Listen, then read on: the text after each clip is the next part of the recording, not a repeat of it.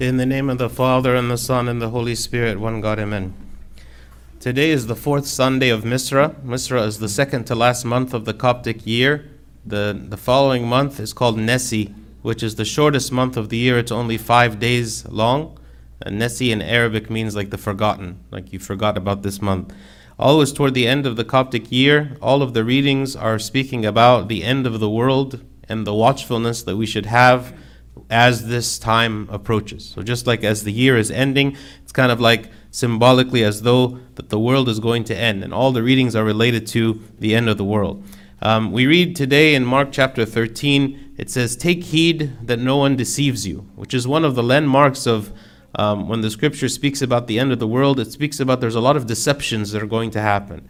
That the devil is going to be working overtime to deceive the believers, to make them not watchful, to make them not alert, to make them lax and lazy and not paying attention to the time or to the signs, so that we continue to live our life kind of aimlessly or pointlessly or for our own pleasures or for our own uh, things that we that we want our own goals so that when the time that the that the end comes we are unprepared and unready for this time. So he speaks about many different deceptions that are going to happen, and as though we are not worried or concerned at all about it. So um, I'm going to speak briefly about what are some of the de- deceivers of mankind? What are some of the things that cause us to be deceived? And we're going to speak about them from the least deceptive to the most deceptive. We're going to start with the least deceptive. The least deceptive, which maybe is counterintuitive, is Satan himself. Satan himself. We read about him in Genesis 3, verse 5, when he is tempting Eve and deceiving her. And he says, For God knows that in the day you eat of it, your eyes will be open and you will be like God. How did he convince her to eat of the forbidden fruit? He told her that it is going to be good for her and that she will be like God, which is something actually that she wanted. And we read in James chapter 1 about temptation and how is it that the devil is able to achieve uh, our fall, for us to fall. It says, Each one is tempted when he is drawn away by his own desires and enticed. So you see, what the devil does is he takes something that is already corrupted in us, maybe a wrong desire that we have, and he uses it against us. He uses our weakness against us. For instance, in the case of Eve, he, he used her desire to become like God to tempt her to eat the forbidden fruit. If she didn't have this desire inside of her to be like God, then when he comes to her and says, If you eat of this fruit, you will be like God, well, it wouldn't be very attractive. In fact, she would say, No, God said that we, if we eat of this fruit, we will die. I don't want to touch it, I want to eat it. Okay? For instance, in the example of Esau, you know, the Esau is the brother of Jacob, who was supposed to be the one with the birthright, the one to whom where all the blessings were going to be given, and yet he sold his birthright to his brother Jacob for what?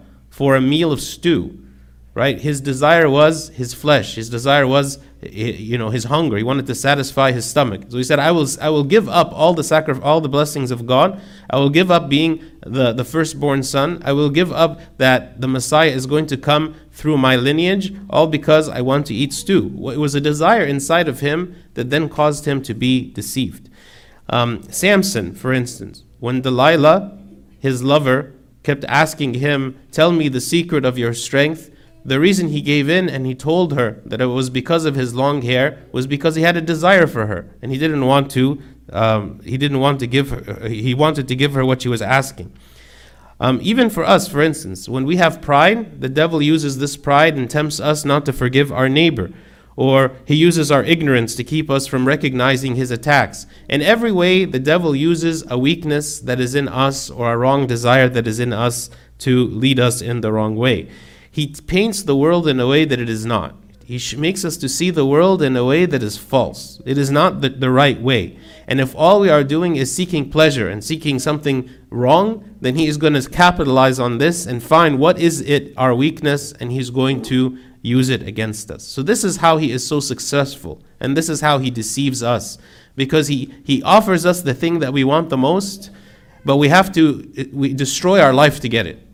You know, he says, This is what you want, I will offer it to you, but in order for you to get this, you have to go down this road, this path that is going to destroy you, that is going to ruin your life. We see Eve's life, Esau's life, Samson's life, all of them, they were destroyed simply because they went after the desires that they had been offered by the devil. So he is the first deceiver, the devil.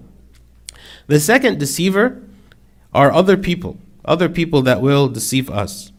Speaking about these um, deceivers, uh, it says in Psalm 5, verse 9, Not a word from their mouth can be trusted. Their heart is filled with destruction. Their throat is an open grave. With their tongue they speak deceit. And we all have to admit that we are very much influenced by other people. This is why the company that we keep is so important. The people that are around me almost define for me the standard of right and wrong. Because the people that I am the most comfortable with, the people that I spend most of my time with, I end up being comfortable doing the same things that they that they do. We convince ourselves that this is the right approach. And so when we are, you know, so in, involved in the society and we are so entrenched in it, we have to be very careful not to allow this world to define for us what is right and wrong. Anyone who watches the media, anyone who reads about um, different philosophies or religions, when we see the way that people are living their lives and celebrities and other people, these are people that are idolized by society. And maybe a lot of us or our, our youth are also idolizing these people that live in a very sinful lifestyle. And so we idolize sin and we are deceived through these people.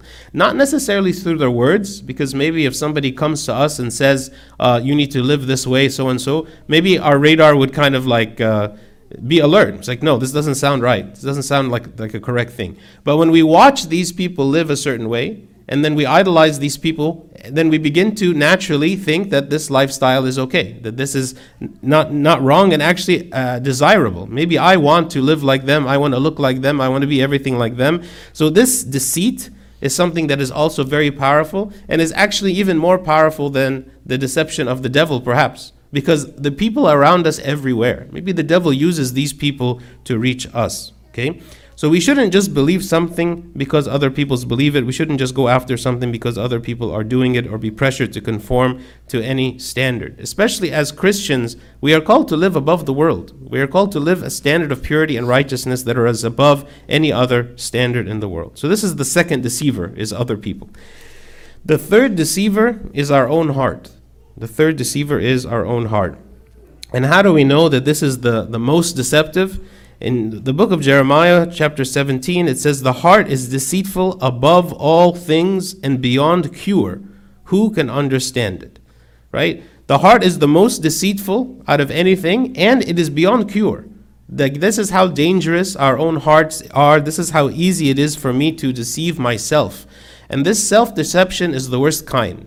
Because I don't need other people. I don't need Satan to come and deceive me. I deceive myself right? Because maybe I want to see myself in a certain way. So, what are some ways that we can deceive ourselves? Okay, what, what ways can we deceive ourselves that we should be mindful of to help detect whenever this is happening? The first is is I might search for reasons to justify my decisions.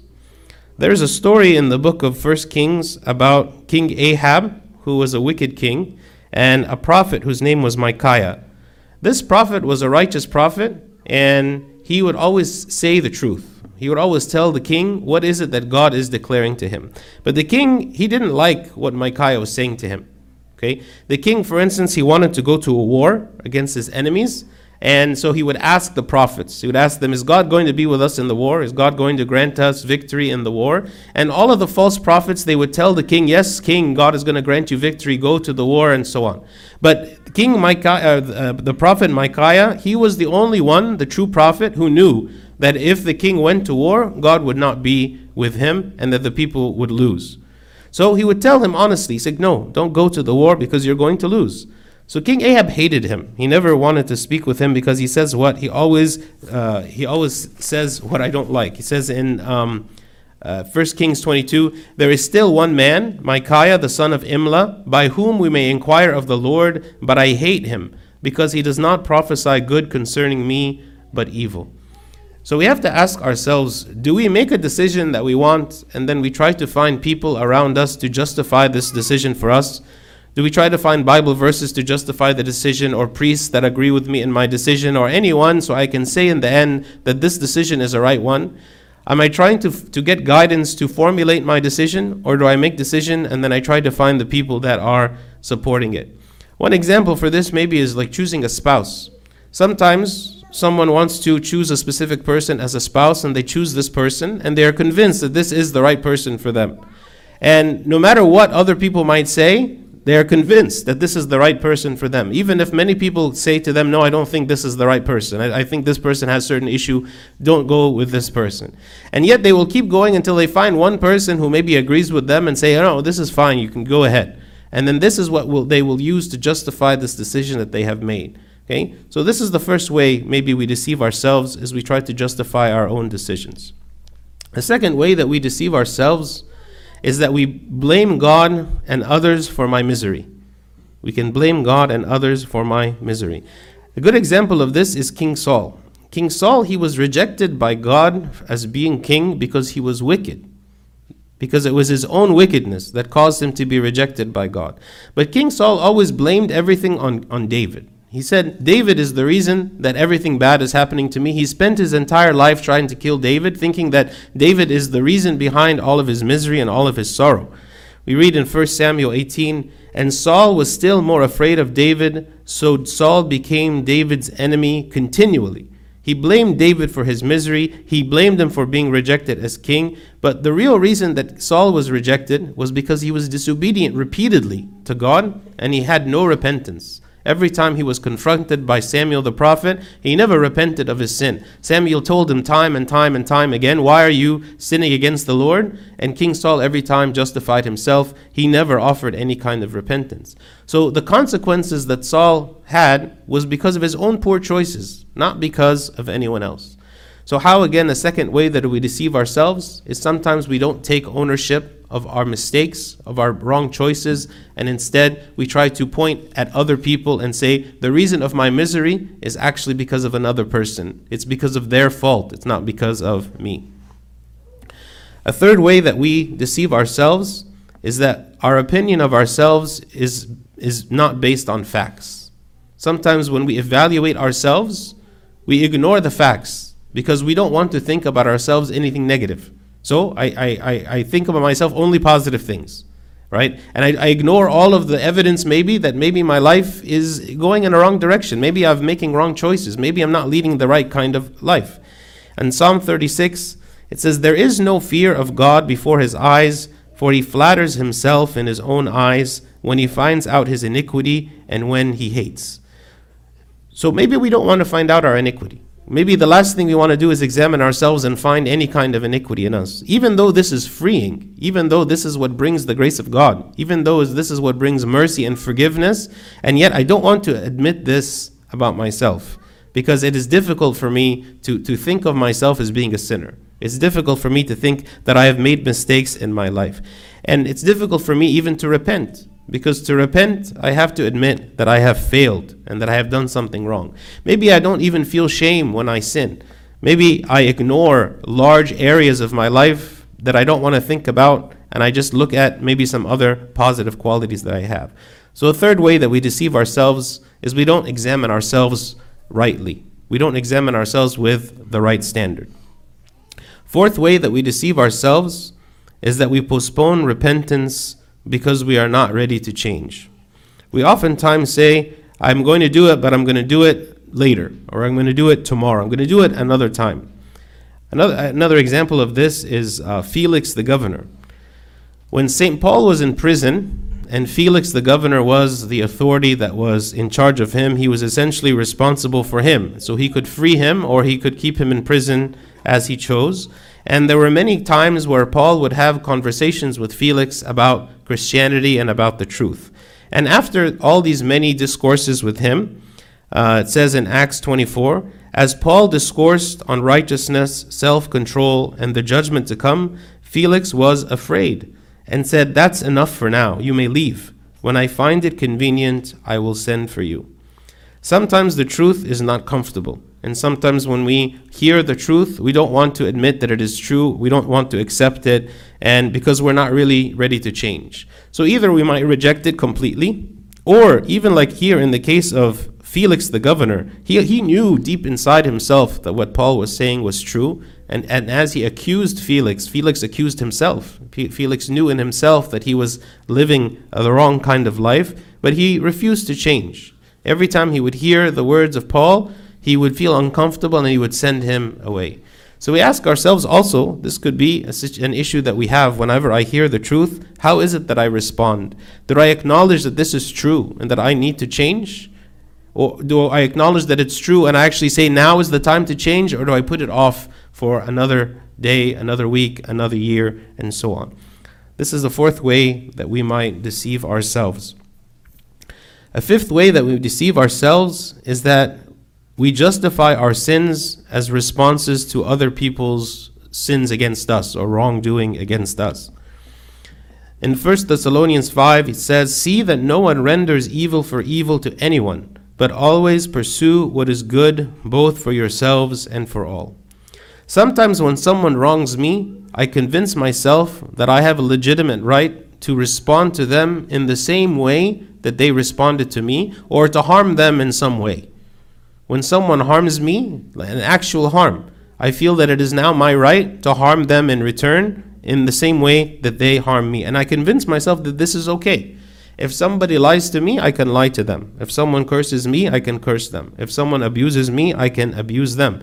And and in myself, I defend defend my actions and say, well, I did not start this. This is the, someone else's responsibility. If they hadn't done whatever they did, then I wouldn't have done what I did. So ultimately, they are to blame. But this is not the way that God judges.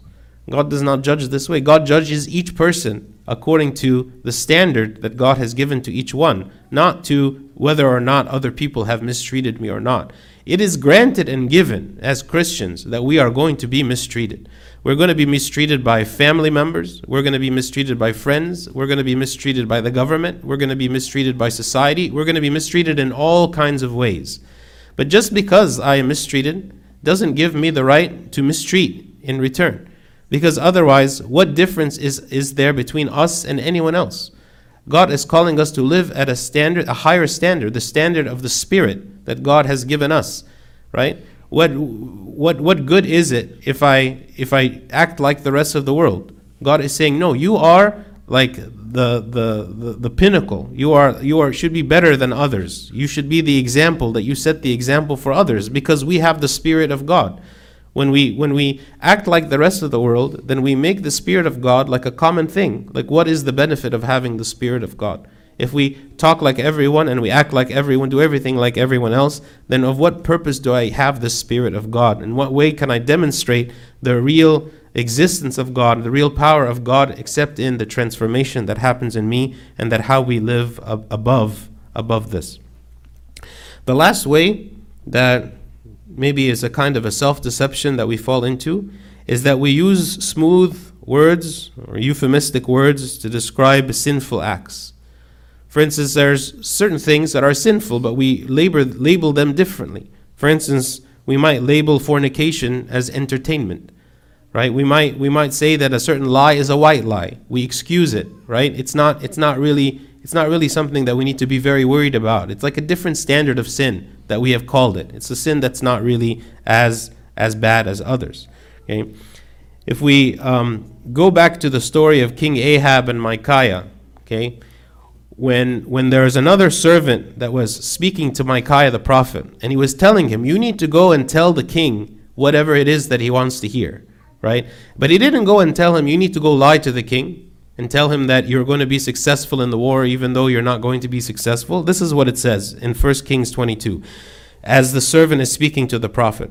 He's saying, Please let your word be like the word of one of them, speaking about the other false prophets, and speak encouragement right? So this servant, instead of calling it a lie, that you're going to be lying to the king and lying against God, he says, well, just speak encouragement. We're going to take this lie and we're going to label it in a different word to justify it, to make it sound nice, to make it sound, you know, uh, some, so, something that, that, that wouldn't be as offensive to me. That I say, I'm just speaking encouragement. This is encouragement. Even though it's a lie, that's really what it is, but it is actually encouragement. Saying encouragement sounds much nicer, makes me feel better about myself, makes the whole situation feel like it's justified. I'm just encouraging, even though it's completely a lie. And the reason that I'm lying is to save myself. The reason that I'm lying is because I know that if I say the truth, then I'm going to be, you know, harmed in some way. The king is going to be offended by me if I say the truth, so I will avoid saying the truth.